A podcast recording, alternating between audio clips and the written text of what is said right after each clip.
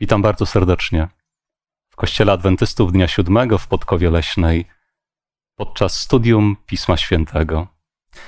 W naszym dzisiejszym rozważaniu chcemy, opierając się na obietnicach Biblii, spojrzeć w przyszłość. I to w naprawdę niezwykłą przyszłość.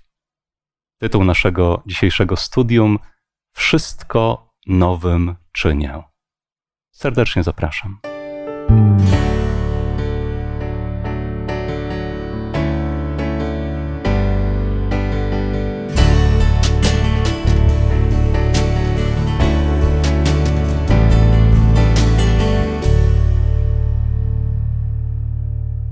Bardzo cieszę się, że jesteście razem ze mną podczas tego studium Słowa Bożego. Justyna, Angelika oraz Radek. Na imię mam Piotr i pragniemy nasze rozważania rozpocząć zwracając się w modlitwie do tego, który natchnął to słowo, o którym będziemy rozmawiać, do Pana Boga. Drogi Boże, dziękujemy Ci, że jesteś z nami. Dziękujemy Ci za Twoją obecność. Dziękujemy Ci, że możemy mówić o Tobie, o Twoich wielkich czynach i o Twoich wielkich obietnicach. Prosimy, włóż Twoje słowa w nasze usta.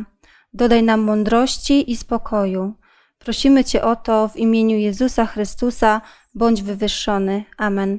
Amen. Drodzy, tak generalnie, lubimy nowe rzeczy? Tak, ja na przykład lubię tutaj żyjąc na ziemi, gdy, gdy może mogę mieć coś nowego, coś e, takiego świeższego, to bardzo się y, z tego cieszę. Natomiast jeśli patrzymy na historię e, tego świata e, i też historię grzechu, to mamy taką obietnicę, że przyjdzie kiedyś taki czas, gdzie wszystko także będzie nowe, prawda? I to, co jest tutaj teraz, będzie już za nami. Tak, nawet te materialne, doczesne rzeczy potrafią cieszyć człowieka nowe, ale dzisiaj mówimy o czymś zdecydowanie poważniejszym, cenniejszym, ważniejszym. I rozpocznijmy od fragmentu Słowa Bożego. To Księga Apokalipsy, rozdział 21. Przeczytajmy werset 5 i porozmawiajmy, jakie ważne prawdy dotyczące właśnie przyszłości zawarte są w tych słowach.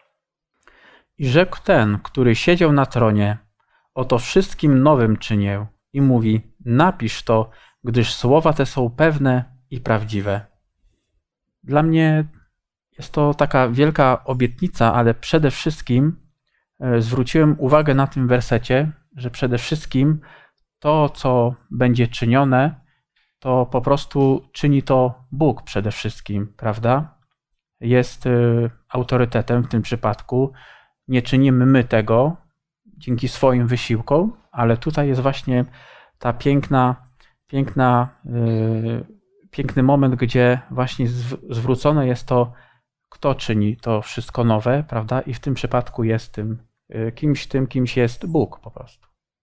Autor, autor też zwraca tutaj uwagę, że te są słowa prawdziwe i pewne i że czy my w to wierzymy, czy nie, to nie zmienia faktu, że rzeczywiście tak będzie. Także na pewno możemy pokładać tutaj pewną nadzieję, że to się spełni. Kiedyś Bóg stworzył ten świat, który był doskonały. Grzech wprowadził zniszczenie, ale Pan Bóg w swojej miłości podjął wszelkie kroki, by przywrócić doskonałość świata, życia i dzisiaj chcemy właśnie porozmawiać o tym, jak wspaniała jest ta obietnica. Wszystko nowym czynie. Dlatego, że w istocie wszystko, co dotyczy życia człowieka czy tego świata, zostało jakoś dotknięte przez grzech i potrzeba odnowić wszystko. I to jest pewne, że Bóg to uczyni. Ale czy ludzie z takim entuzjazmem zawsze podchodzą do tej obietnicy, lepszego świata, który Bóg zapowiedział? Mm, no nie, nie do końca, dlatego że nie znają prawdy. Znają tylko cząstkową y, prawdę, dlatego też nie mogą w pełni się cieszyć i radować tą radosną nowiną, że Jezus zakłada nowe królestwo i że będzie ono bez grzechu i w obecności Pana Boga. Tak. Drugi list Piotra też wspomina o tym, że przyjdzie czas, w którym e, pojawią się szydercy, którzy będą wyśmiewać wiarę właśnie osób, które, które wierzą, że przyjdzie Pan Jezus, będą pytać, gdzie jest prze, przyobiecane przyjście Jego. Wszystko tak trwa, jak trwało. I dzisiaj rzeczywiście słyszymy te głosy takiego powątpiewania czy wyśmiewania, ale to o niczym nie świadczy, jak tylko o tym, że słowa, które już były zapisane bardzo dawno temu, spełniają się i są prawdziwe. Tak. Tak, moi drodzy, mhm. nasze przecież najlepsze słowa nie są w stanie, nie oddadzą tego, jak będzie, będzie wyglądała y, zakończenie przede wszystkim historii grzechu, ale jak będzie wyglądał ten, ten nowy świat, prawda? Do którego, o którym będziemy przede wszystkim dzisiaj mówić, ale przede wszystkim Bóg nas do tego świata zaprasza, prawda? I ten świat jest to taki świat, gdzie mieszka przede wszystkim sprawiedliwość. Właśnie może porozmawiajmy chwilkę, spróbujmy, na ile Słowo Boże objawia, odkryć jak najwięcej cech tego świata, który uczyni Bóg, tego miejsca, które Bóg planuje uczynić mieszkaniem na zawsze, na wieki zbawionych. Sięgniemy do pewnych fragmentów Słowa Bożego, aby odkryć jak najwięcej, co będzie w tym nowym świecie, ale czego też nie będzie. Tak, i tutaj czytam e, z przekładu Biblii Tysiąclecia, e, drugi Piotra, trzeci rozdział, trzynasty wiersz. Oczekujemy jednak według obietnicy nowego nieba i nowej ziemi, w których zamieszka sprawiedliwość. Myślę, że to jest radosna nowina dla nas wszystkich wierzących, dlatego że tutaj na Ziemi nie ma tej sprawiedliwości. E, dotyka nas e, wiele zła, e, czy to przez ludzi, czy to w jakichś określonych miejscach, i mamy poczucie mm, niesprawiedliwości i też buntujemy się przeciwko temu. A jednak tutaj Pan Bóg nam obiecuje, że na nowej ziemi będzie ta sprawiedliwość i ona będzie mieszkała pośród nas. Myślę, że też tęsknimy już dziś tą tęsknotą za takim światem, żeby, żeby żyć w takim świecie, gdzie jest ta sprawiedliwość, prawda? Bo jeśli tutaj doświadczamy tej niesprawiedliwości i widzimy, że pewne rzeczy mają miejsce, nasze serce po prostu się na to nie godzi, prawda? Oburza się wręcz. Czyli wiemy, że świat, który uczyni Bóg, ten nowy, będzie miejscem, gdzie nie będzie krzywdy, gdzie każdy będzie miał to poczucie, że wszystko, co się dzieje, jest sprawiedliwe, jest dobre.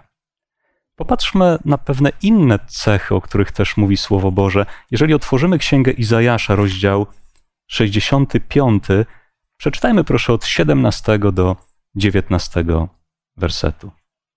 Oto ja stworzę niebo i nową ziemię, i nie będzie się wspominało rzeczy dawnych, i nie przyjdą one na myśl nikomu, a raczej będą się radować i weselić po wszystkie czasy z tego, co ja stworzę, bo oto ja stworzę z Jeruzalemu wesele, a z jego ludu radość. I będę się radował z Jeruzalemu i weselił z mojego ludu, już już nigdy nie usłyszy się w nim głosu płaczu i głosu skargi. Które słowa dla Was są takie szczególnie ważne, pocieszające w tym obrazie nowego nieba, nowej ziemi? Właśnie ten fragment przybliża nam niejako, jak będzie właśnie wyglądał ten świat, prawda, który, który Bóg stworzył. Ale co mnie urzekło właśnie w tych, w, tym, w tych wersetach, że nie będzie się wspominać rzeczy dawnych, że nie będziemy do tego wracać. I chodzi tu, że niekoniecznie Bóg, wy, Bóg nie wymarzy nam y, te, te, tych, tych, tych przykrych doświadczeń, prawda? Y, ale z powodu tej radości, jaką będziemy mogli y, po prostu tam, z tej radości, jaką będziemy tam doświadczać, będzie, będzie ona po prostu przewyższy, przewyższy, ta radość przewyższy i nie będziemy tych przykrych rzeczy wspominać. Mhm. Tak, ta radość będzie taka ogromna, że nie będzie potrzeby wspominać tych przykrych wydarzeń, bo Pan Bóg otrze wszelką łzę, tak? Bo też jest w Biblii napisane, że na początku też będzie ta łza. Dlaczego ludzie, których y, kochamy, nie pojawili się, ale to będzie tylko na początku. Ale ta radość właśnie będzie taka y, olbrzymia i te ukojenie, które Pan Bóg da, że ukoi nasze, nasze, nasze ból, naszą rozłąkę i jakieś tam y, przykre wspomnienia. Tutaj też czytamy, że nie będzie y, płaczu ani skargi, czyli czegoś takiego, z czym dzisiaj jednak jako ludzkość bardzo często się spotykamy. Także to, z czym dzisiaj walczymy, z czym zmagamy się, nie będzie miało tam miejsca.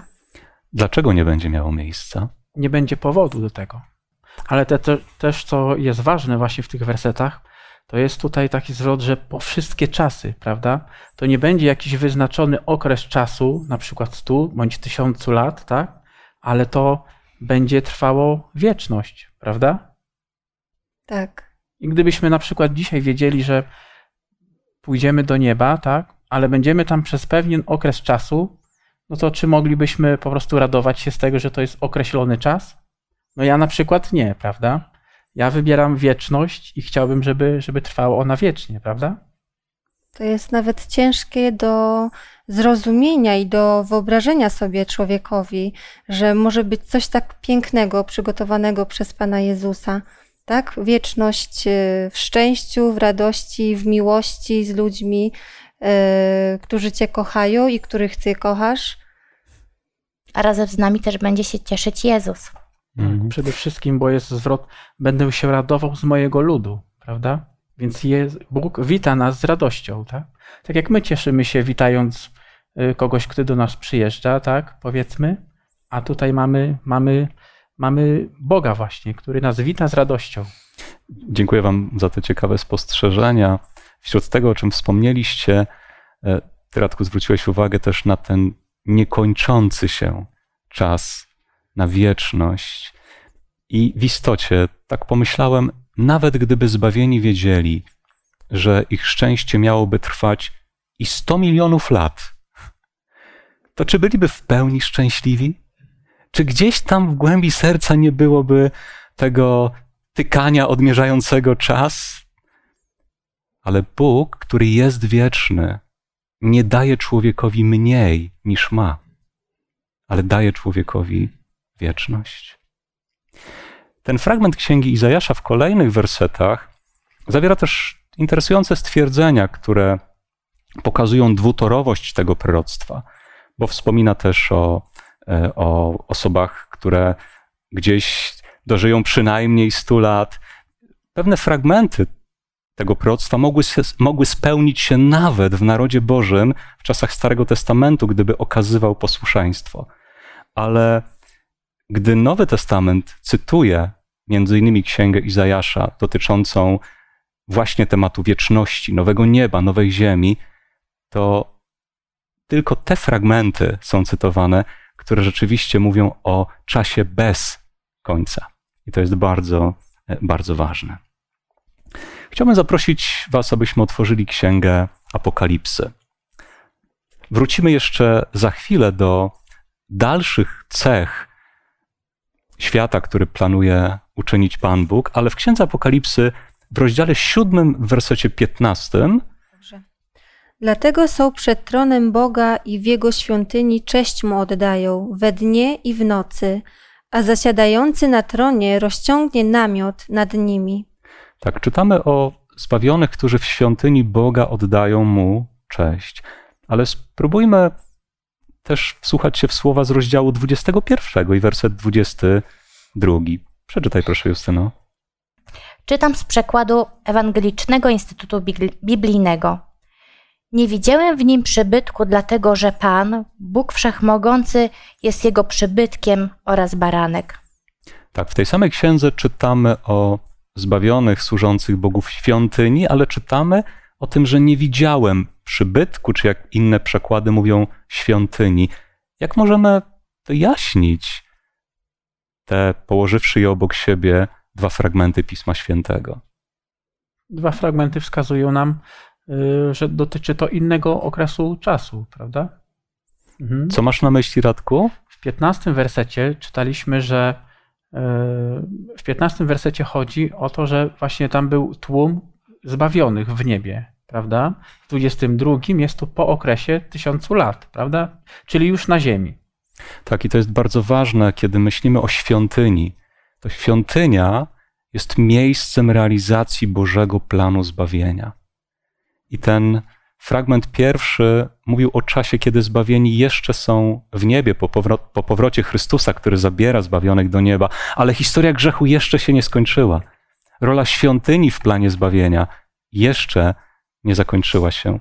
Natomiast fragment, który czytaliśmy z 21 rozdziału, mówił o tym momencie, gdzie grzech jest już przeszłością, gdzie zło jest już przeszłością. Nie ma potrzeby ratunku, zbawienia czy działań na rzecz zbawienia człowieka.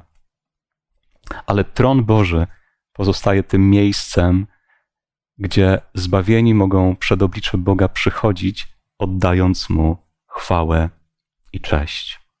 Popatrzmy na 21 rozdział, ale tym razem werset trzeci, by dowiedzieć się czegoś niezwykle istotnego o przyszłości, którą planuje dla swoich dzieci Pan Bóg. Oto przybytek Boży z ludźmi i będzie mieszkał z nim, a oni będą ludem Jego, a sam Bóg będzie z nimi, będąc Bogiem ich. Drodzy, co dla Was oznacza to, że Bóg będzie Waszym Bogiem, Wy będziecie Jego ludem? I jak możemy w pewien sposób doświadczać tych słów, pomimo tego, że jeszcze żyjemy w świecie, gdzie zło i grzech są wokół nas? Taka piękna prawda, że relacje, które zostały zerwane przez grzech, zostały osłabione mocno, one na nowo powrócą. Będziemy ludem Bożym, a On będzie naszym Bogiem. To wskazuje na taką silną więź między nami, jaka zaistnieje, ale my już dzisiaj możemy przyznawać się do Pana Boga i, i, i On na pewno też przyznaje się do nas i z tego też już dziś możemy czerpać radość, jednak ta pełnia będzie dopiero, dopiero za jakiś czas. Tak, to jest właśnie niesamowite, y, że największym szczęściem dla, dla człowieka co może być? Obecność Pana Boga, czyli relacja z Nim. I no, my tutaj żyjąc na ziemi, możemy tego doświadczyć podczas y, czytania Biblii, studium, czy modlitwy, tak? czy też trzymania się Jego obietnic, ale tam w niebie to będziemy już z Nim y, stali twarzą w twarz, tak jak Justynka powiedziała, że jej marzeniem jest to, żeby spojrzeć w twarz Pana Boga, pełnego dobroci. Tu jest też taka mm, piękna obietnica, że będziemy mieszkać razem. Pan Bóg nie umiejscowi nas w jakiejś przestrzeni, gdzie będziemy mieli dobre warunki, ale bez Niego, ale będziemy razem. To wskazuje też na Jego ogromną miłość, że On chce przebywać z nami. Słowa, które przytaczamy, pokazują też niezwykłą wspólnotę Boga i człowieka bez barier Teraz ta bariera zła, bariera grzechu sprawia, że ta tęsknota, czy to z serca Boga ku człowiekowi, czy z serca człowieka ku Bogu, nie może być w pełni zrealizowana. Ale tutaj padają słowa: Ty będziesz moim, będziesz kimś wyjątkowym, kimś szczególnym dla mnie. Mówi Bóg do człowieka, ale też człowiek mówi: Panie, Ty dla mnie będziesz bez reszty kimś wyjątkowym, kimś szczególnym. Tak, Radku. Tak, to jest właśnie piękny pokazany charakter Boga, bo, bo Bóg zawsze wychodzi do człowieka, prawda? W tym przypadku tutaj przez świątynię, tak? Bo mówi do Mojżesza: Zbudują mi świątynię, abym zamieszkał pośród nich, prawda? Bóg musiał przykryć swoją świętość, aby, aby żyć z człowiekiem, prawda? Tak jak Jezus musiał przykryć e, swoją świętość, boskość człowieczeństwem, prawda? Aby być na ziemi tutaj z człowiekiem ale to wszystko z powodu grzechu, prawda? Bo, bo, a więc jeśli nie ma grzechu, prawda, to nie ma tej bariery, która by, nie ma tej bariery, która by oddzielała człowieka, prawda? Tak, ta przyszłość, którą rysuje przed człowiekiem Bóg jest niezwykła. Ale Pan Jezus, będąc na tej ziemi, powiedział też: Błogosławieni czystego serca, albowiem oni Boga oglądać będą. Czy te słowa sugerują nam również, że jest coś, co powinno na tej ziemi, jeszcze w świecie grzechu, stać się w życiu człowieka, aby mógł kiedyś doświadczyć tej wiecznej wspólnoty z Bogiem? Błogosławieni czystego serca. Czyli te nasze serca muszą być oczyszczone w jakiś sposób, muszą być brudne, zabrudzone, skoro potrzebują tego oczyszczenia. I tak modlił się też Dawid, że Boże, stwórz we mnie serce czyste i ducha nowego odnów we mnie. Także my dzisiaj też tą modlitwą, myślę, powinniśmy się modlić, by dostąpić tego błogosławieństwa. Przede wszystkim Bóg zawsze kieruje do nas zaproszenie, abyś, aby, że chce po prostu żyć razem z nami, prawda? To jest piękny taki obraz. Ja zawsze to widzę w taki sposób, że gdybyśmy my na przykład dla swojego dziecka, rodzic dla swojego dziecka, chociaż zbudowałby na najpiękniejszy dom, czy w tym domu najpiękniejszy pokój i zostawił go samego w tym pokoju czy domu, tak? To po prostu jaka radość z tego, że, że dziecko żyje sobie samo, tak? Bóg chce y, z nami mieć tą relację, chce z nami tam mieszkać, prawda? To jest piękne też w człowieku, że my już dziś możemy zapragnąć tego, żeby być tam razem z nim, prawda? Tak, właśnie tutaj chciałam podkreślić tą myśl, że jak ważna jest relacja e, Pana Boga z nami, że Pan Bóg wszystko czyni, żeby, żeby tą relację mieć, żeby utrzymać, i dla Niego to jest właśnie mm, bardzo ważne. I też no, zależy od nas, tak, czy, czy my będziemy poświęcali czas, wybierali jakieś y, ważne rzeczy, czy ważniejsze, tak, priorytety w dzisiejszym świecie jest. Y, tego chaosu, tak? Człowiek sam może być zagubiony i nie wie tak naprawdę, co jest y, właściwe, bo wydaje się wszystko dobre, ale jednak człowiek powinien sobie uporządkować, że jednak Pan Bóg powinien być na pierwszym miejscu i ta relacja z Nim, bo łatwo się pogubić, patrząc teraz, co się dzieje. Tak, zwróciliśmy uwagę na to, że ważna jest ta gotowość człowieka na przyszłość, na, na wieczność. I ta gotowość wymaga również zmian, które Bóg dokonuje w sercu człowieka, prawda? Mam, mam otworzony pierwszy list apostoła Jana, rozdział trzeci i czytam słowa wersetu drugiego i trzeciego. Czytam z Biblii Ekumenicznej. Umiłowani, teraz jesteśmy dziećmi Bożymi, ale jeszcze się nie ujawniło, kim będziemy. Wiemy, że kiedy On się objawi, będziemy do Niego podobni, ponieważ ujrzymy Go takim, jakim jest. I każdy, kto pokłada w Nim tę nadzieję, oczyszcza się, uświęca się, podobnie jak On jest święty. A więc widzimy, że Bóg działa w życiu człowieka, aby jego serce uszlachetniać, aby jego serce przygotowywać do wieczności. Bo przecież w Królestwie Bożym panują zasady Bożej miłości, tej niesamolubnej, zasady życzliwości, szlachetności, dobroci. I dlatego Pan Bóg dzięki działaniu Ducha Świętego dotyka i przemienia też serca człowieka, który chce być gotowy na to, aby znaleźć się tam, w Bożym świecie. Tak, Radku. Piękne jest to, moi drodzy, że Bóg nie pozostawia nas tutaj samych, yy, takich biernych, prawda? Że tu i teraz cieszymy się tym, co mamy tutaj, ale zaprasza nas do czegoś innego i daje nam taką nadzieję, tak? I ten, kto ma tą nadzieję na życie z Bogiem, po prostu przez to się oczyszcza, prawda? Bo ten sam Bóg, który stworzy wszystko nowe, także jest w stanie nam dać nowe serce, prawda? Tylko musimy tego zapragnąć. To właśnie nowe serce otrzymają ci ludzie, którzy trwają w Jezusie. Tak jak znajdziemy e, właśnie taki przykład, gdzie Pan Bóg jest winogrodnikiem, Jezus jest e, tym szlachetnym, tą szlachetną winoroślą, a my jesteśmy w Niego wszczepieni. I wtedy, gdy będziemy korzystać z tego całego dobra, jakie Jezus nam daje, będziemy pić te Jego soki, wtedy Pan Bóg będzie mógł nas przycinać, kształtować, będzie nam zabierał to, co jest niewłaściwe i czasami ten to oczyszczenie jest bolesne, jest dla nas trudne, to jednak jest konieczne, żebyśmy wydawali właściwe owoce, byśmy się tutaj na ziemi przygotowali do tego, by zamieszkać razem z Nim w niebie. A to wszystko przez wiarę, przede wszystkim przez wiarę, prawda? Możemy żyć z Bogiem. Tak, spójrzmy jeszcze przez pryzmat obietnic, zapowiedzi Pisma Świętego na charakterystykę owego nowego nieba i nowej ziemi, choćby zapisaną w słowach Apokalipsy, 21 rozdział i werset 4. Przeczytajmy i odkryjmy jak najwięcej z tego, co Bóg zapowiada. I otrze wszelką łzę z oczu ich, i śmierci już nie będzie, ani smutku, ani krzyku, ani mozołu już nie będzie, albowiem pierwsze rzeczy przeminęły. Jakie kolejne cechy tego świata, który uczyni Bóg, tego nowego miejsca, nieba, ziemi, znajdujemy w tych słowach? Przede wszystkim widzimy tutaj, że nie będzie już śmierci. To cała nasza natura sprzeciwia się temu, jak widzimy, że ktoś umiera, jak widzimy procesy starzenia się, nawet obumierania roślin, które kiedyś kwitły pięknymi kwiatami.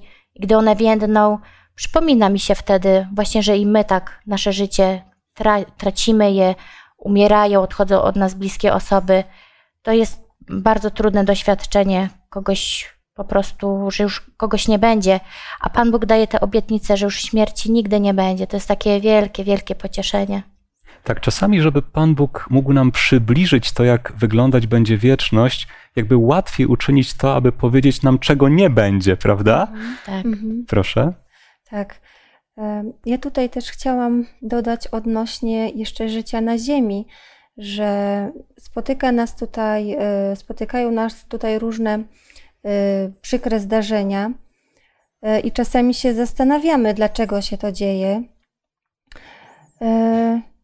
No i oczywiście Pan Bóg ma to wszystko w swojej opiece, ma swój plan dla nas, ale też ma obietnice, a my możemy się uchwycić tych obietnic. I pomimo jakiegoś tam ciężkiego e, wydarzenia czy doświadczenia, e, mamy tą nadzieję i opiekę Pana Boga. Także nie jesteśmy tutaj sami i już możemy doświadczyć tego nieba, będąc tutaj na ziemi. Tak? Czy nawet też e, mamy też w dobrych przyjaciół, czy rodzinę, która nas wspiera, i to jest taki już mały zalążek tego nieba i tej miłości. Tak, niejednokrotnie pomimo cierpienia, trudów, zmagań, ale Bóg zapowiada czas, że pewne negatywne skutki grzechu znikną na zawsze. Tak, czytając drodzy te wersety, ja choć ciałem jestem tutaj, to, to sercem jestem już, już tam, prawda? Ale mamy tutaj też yy, wspomniane, że, że, że płaczu już nie będzie i że, że otrze wszelką łzę z oczu ich, także mamy też ten okres, w którym będzie ta, ta, ta chwila płaczu, tak? I ja jestem przekonany, że gdy po tysiącleciu, prawda, yy, wstają yy, niepobożni i spadnie deszcz ognia, prawda, to, to ten moment będzie po prostu takim przykrym, bo, bo te osoby będą, będą to widzieć, yy, ale to są osoby przede wszystkim, które nie przyjęły ofiary Jezusa, prawda? Yy, Bo też płaczemy, prawda, gdy, gdy jest nam smutno, gdy przychodzi nam się rozstać z naszymi bliskimi. Jest to, prawda, trudny czas, ale, ale ta historia po prostu, no, po prostu się skończy, tak? E, Gdy Adam i Ewa upadli i zadecydowali, że, sprze- że sprzeciwią się Panu Bogu, wtedy Pan Bóg im powiedział, że będą swój chleb zdobywać w trudzie. A tutaj mamy napisane, że mm, znoju nie będzie. Czyli ja rozumiem to, że my będziemy dalej działać, bo Pan Bóg stworzył nas do różnych działań. Myślę, że będziemy się nadal rozwijać, ale to, co będziemy robić, nie będzie przynosić nam takiego cierpienia, takiego trudu. Sądzę też, że to będzie zastąpione właśnie radością yy, i wszystkim tym, co najpiękniejsze nam może dać Pan Bóg. Królestwo Boże na pewno nie będzie miejscem nudnym. Będzie miejscem pełnym aktywności, działania, rozwoju człowieka, ale tak jak wspomniałaś, to wszystko będzie pozbawione trudu, pewnego znoju, mozołu. To wszystko będzie związane z przyjemnością, z radością, z wdzięcznością i będzie sprawiać niesamowitą satysfakcję. Tak, każdy z nas ma jakieś marzenia, prawda, które Tak. tutaj na ziemi też nie, do, nie, on nie może spełnić. A tam Pan Bóg nam zapewni to, że będziemy mogli się rozwijać, czy spełniać każde poszczególne. Na przykład moim marzeniem jest podróżować. No w obecnym czasie nie mogę sobie na to pozwolić, ze względu chociażby na pracę. A będąc y, w niebie, to chcę podróżować i zwiedzać. Tak, moi drodzy, wszystko skończy się, ponieważ przede wszystkim śmierć została pokonana, prawda? Grzech został pokonany, a wszystko, czego tutaj doświadczamy, tych trudów, o wszystko to, o czym mówiliśmy, po prostu no, nigdy ponownie nie nastanie przede wszystkim. To jest największa radość. Hmm. Gdy tak rozmawiamy o tym, jak będzie, to tak bardzo chciałoby się, żeby każdy człowiek tam się znalazł, prawda? Na tej nowej ziemi, odnowionej przez Pana Boga, gdzie nie będzie żadnego cierpienia, bólu, łez, gdzie nie skończy się radość. I Pan Bóg na pewno uczynił wszystko. Krzyż Golgoty jest największym dowodem na to, że Bóg uczynił wszystko, aby każdy człowiek tam się znalazł, ale jednak pozostawia człowiekowi Tak jak tą przestrzeń decyzji. A, Przepraszam. Tak jak jest napisane, że kładę przed Tobą błogosławieństwo i przekleństwo, życie i śmierć, ale mówię Ci, wybierz życie. To jest ta zachęta, że, żebyś Ty zawsze żył. Ty jesteś moim dzieckiem i choć masz prawo wyboru, to ja Cię zachęcam, żyj. Wybierz dobrze. Dziękuję za te słowa. One pokazują Boga, który nie tylko mówi: Kładę coś przed tobą, wybierz, ale pokazuje, że nie jest mu obojętne, co człowiek wybierze. Jest ta, ta ogromna, pewnego rodzaju zachęta miłości: wybierz życie, wybierz to dla ciebie. Musimy, drodzy, pamiętać też, że Bóg stworzył człowieka y, doskonałym, prawda? Natomiast to grzech zmienił y, człowieka, jego umysł, jego serce, prawda? Ale Bóg też od początku swej miłości daje nam te dzieło ratunku, prawda? Tą chęć ratowania człowieka. Popatrzmy, że te obietnice, o których dzisiaj czytamy, są dane tym, którzy zaufali Panu Bogu, którzy zaufali, którzy chcą żyć w świecie, gdzie wszyscy kierować się będą niesamolubną miłością, bezinteresownością, właśnie tą służbą. I dlatego Bóg daje nam tą możliwość zadecydowania, jednocześnie, chociaż chyba z niewyobrażalnym dla nas bólem serca, zaakceptuje każdą odmowę, zaakceptuje każdą rezygnację człowieka, który bardziej wolałby mieć serce związane z grzechem, ze złem, niż zamieszkać w tak doskonałym świecie, w którym gdyby nawet Bóg chciał, aby na siłę umieścić tego człowieka, nie byłby szczęśliwy ten, kto nie chce kierować się zasadami tej pięknej, niesamolubnej Bożej miłości. Tak, też chyba w księdze Izajasza jest napisane, że jeśli nie usłuchacie mnie, w ukryciu płakać będę. Dla Pana Boga nie, nie, jest, nie stanowi to różnica, jaką podejmiemy decyzję. On będzie cierpiał, jeśli, jeśli wybierzemy źle, ale tak jak ciągle mówimy, On pozostawia tą wolność człowiekowi. Mhm. I to jest właśnie wspaniałe u Pana Boga, że On daje nam wszystko, co najlepsze, ale wciąż pozostawia nam wolny wybór. Czyli to jest taka no, miłość doskonała, tak? Puszcza nas wolno. Popatrzmy proszę razem jeszcze na fragment z Księgi Apokalipsy, rozdział 22. I chciałbym, abyśmy odczytali trzeci oraz czwarty werset. I nie będzie już nic przeklętego. Będzie w nim tron Boga i baranka, a słudzy jego służyć mu będą i oglądać będą jego oblicze, a imię jego będzie na ich czołach. Co to znaczy, że imię Boga będzie na czołach zbawionych? Jak możemy zrozumieć to symboliczne stwierdzenie Księgi Apokalipsy? Imię w Biblii często oznacza charakter Boży i myślę, że nie bez przyczyny też jest umiejscowione y, imię Boże na naszych czołach. To moim zdaniem świadczy o tym, że my dokonujemy wyboru, czy będziemy kształtowani na podobieństwo Jezusa, czy też nie. Taki podpis Pana Jezusa, jesteś mój, jesteś Mhm. nazwany moim imieniem. Tak, należysz do mnie. A na jakiej podstawie możemy mieć ufność, bo to bardzo ważne, że któregoś dnia znajdziemy się w tym gronie? Poprzez obietnicę, poprzez relację taką codzienną. Na pewno nie na podstawie uczynków, prawda? Jeśli nie na podstawie naszych zasług, czynów, to co daje Wam dzisiaj taką ufność, że ten niezwykły, opisany, piękny świat może być bez wątpienia też Twoim miejscem na wieki? Pan Bóg daruje nam ten wielki dar swojej łasce. My, choćbyśmy się bardzo starali, czy coś do tego dodać, czy właśnie uczynki, jak wspominał Radek, to one nie mają żadnego znaczenia. My dostajemy w prezencie najwspanialszą rzecz, jaką możemy dostać. Jest to właśnie na podstawie przelanej krwi Pana Jezusa i Jego zasług my możemy znaleźć się na tej nowej ziemi. To jest naszym przywilejem i, i w to gorąco wierzę, że ufając Jemu i znając Jego charakter, wiemy, że to, co mówi, jest pewne i prawdziwe i będę się tego trzymać, aż po prostu to się spełni.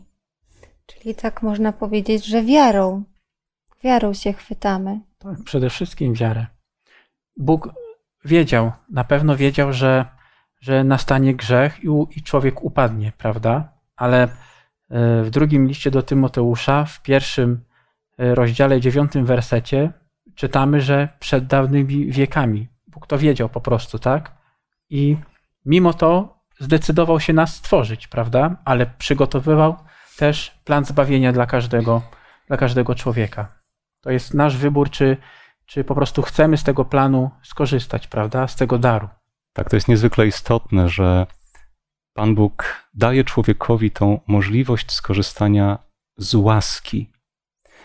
Dlatego, że czytaliśmy o tym, iż nowe niebo, nowa ziemia, która ostatecznie po okresie tysiąclecia, po tym czasie, gdy zbawieni będą w niebie, nowa ziemia, gdy ostatecznie stanie się miejscem zamieszkania człowieka,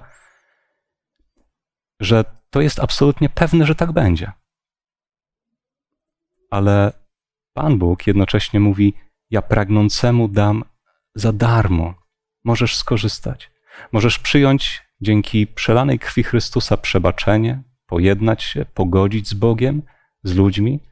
Możesz dzięki działaniu Ducha Świętego pozwolić Bogu kształtować w sobie ten charakter, który Jemu jest miły, tak aby, jak powiedzieliśmy, mógł niemal podpisać się: Jesteś moim, jesteś moim dzieckiem, i mógł dać nam możliwość przeżywania z Nim wieczności. Tak. Wielu ludzi twierdzi y, niestety, że, że muszą dokonać pewnych rzeczy sami z siebie, dzięki swoim wysiłkom, dzięki swoim trudom, żeby, żeby może dopiero wtedy przyjść do Jezusa, ale Jezus, y, Jezus przyjmuje nas dzięki swojej miłości i dobroci takimi, jakimi jesteśmy. Przyjdź taki, jaki jesteś, a dzięki mnie y, po prostu zacznij się zmieniać, tak, na moją chwałę, na moje podobieństwo. Drodzy, próbowaliśmy podczas tego studium naszymi niedoskonałymi słowami opisać coś, co jest doskonałe, coś, co jest niezwykłe. Zatęskniliście za tym czasem? Bardzo. Tak. Dlaczego? Bo to jest dopiero właśnie spełnieniem tych naszych marzeń. My mamy oczekiwać takiej naszej ojczyzny, która jest w niebie, takiego utraconego raju. To myślę, że w naszych sercach jest mocno zaszczepione. Też często zmęczeni doczesnością pragniemy już odpocząć w ramionach Jezusa. On mówi, że przyjdźcie do mnie wszyscy, którzy jesteście spracowani, a ja dam wam odpocznienie. I nie znam nikogo, kto dzisiaj by nie był zmęczony pogonią czy trudami, łzami, o których czytaliśmy. Bardzo pragniemy już być z naszym Zbawicielem, dzięki któremu mamy zagwarantowany ten przyszły los. To dzięki niemu. I dlatego jest to wielkie pragnienie, by, by już tam być. Pragniemy po prostu tych zasad, które panują tam w niebie, prawda? Które, które, które tutaj są na ziemi, w niebie tam nie ma miejsca na takie rzeczy, prawda? Jak grzech, jak smutek, jak łzy, to co mówiliśmy, ale tam panują zasady, które, które właśnie, do których tęsknimy już naszym sercem, prawda? Tak, ta tęsknota. Człowiek potrafi tęsknić za swoją ziemską ojczyzną, prawda? Tak. E, Jeśli przywołać nawet niektórych z poetów polskich, którzy pisali o takiej tęsknocie, bo musieli znaleźć się gdzieś poza granicami kraju, to choćby Juliusz Słowacki pisał: Smutno mi Boże, wiem, że mój okręt nie do kraju płynie, płynąc po świecie. Wyrażał ten smutek, że tak bardzo chciałby wrócić do tego swojego ojczystego kraju tutaj, na ziemi. Ale mówi, nie tam płynę, płynąc po świecie. Czuć w tym tą tęsknotę, ten smutek. Jeden chyba z najpiękniejszych wierszy pióra Cypriana Kamila Norwida mówił też do kraju tego, gdzie kruszynę chleba podnoszą z ziemi przez uszanowanie dla darów nieba. Tęskno mi, Panie. Niezwykłe, że człowiek potrafi tak tęsknić nawet za tą ziemską, doczesną ojczyzną. Ale jakże dojmujący, a jednocześnie pełen radosnego oczekiwania może być ten stan serca, gdy spoglądamy w ufnością, z ufnością na to, co Bóg przygotował, na ojczyznę wieczną, na świat, w którym mieszka sprawiedliwość, w którym nie będzie śmierci, bólu, łez, krzyku, mozołu, ale będzie radość. Będzie prawdziwe, niekończące się szczęście. Tak dobrze byłoby być w tym świecie. Kończy się rok. Jaki on był? Jaki będzie następny? Jeśli był to rok z Jezusem, z Bogiem w moim i Twoim życiu, to wspaniale. Niech tą najważniejszą decyzją każdego dnia, również na czas, który Bóg jeszcze da nam na tej ziemi, będzie być z Nim i trzymać się ufnie i mocno przyszłości, do której nas zaprasza z otwartymi ramionami, pokazując codziennie drogę, którą jest On. Podziękujmy Mu za to w modlitwie. Panie Boże, z całego serca dziękujemy Ci za tą przyszłość, którą przed nami dzisiaj wymalowałeś, że ona jest, Panie Boże, prawdziwa i pewna, a my dzisiaj, wierząc, Boże, głęboko w to, co mówisz, już dziś cieszymy się, Panie, bo to jest przed nami, jest to pewne i wiemy, że będziemy uczestnikami, Panie Boże, nieba. Prosimy Cię, Panie Boże, by każdy z nas, każdy, kto nas dzisiaj słucha, by właśnie znalazł się w tym miejscu. Panie Boże, wypełniaj wszystkie tęsknoty naszego serca i przyjdź, Panie, jak najszybciej po nas. Bardzo Cię, Boże, o to prosimy w imieniu Pana Jezusa Chrystusa. Amen. Amen. Amen.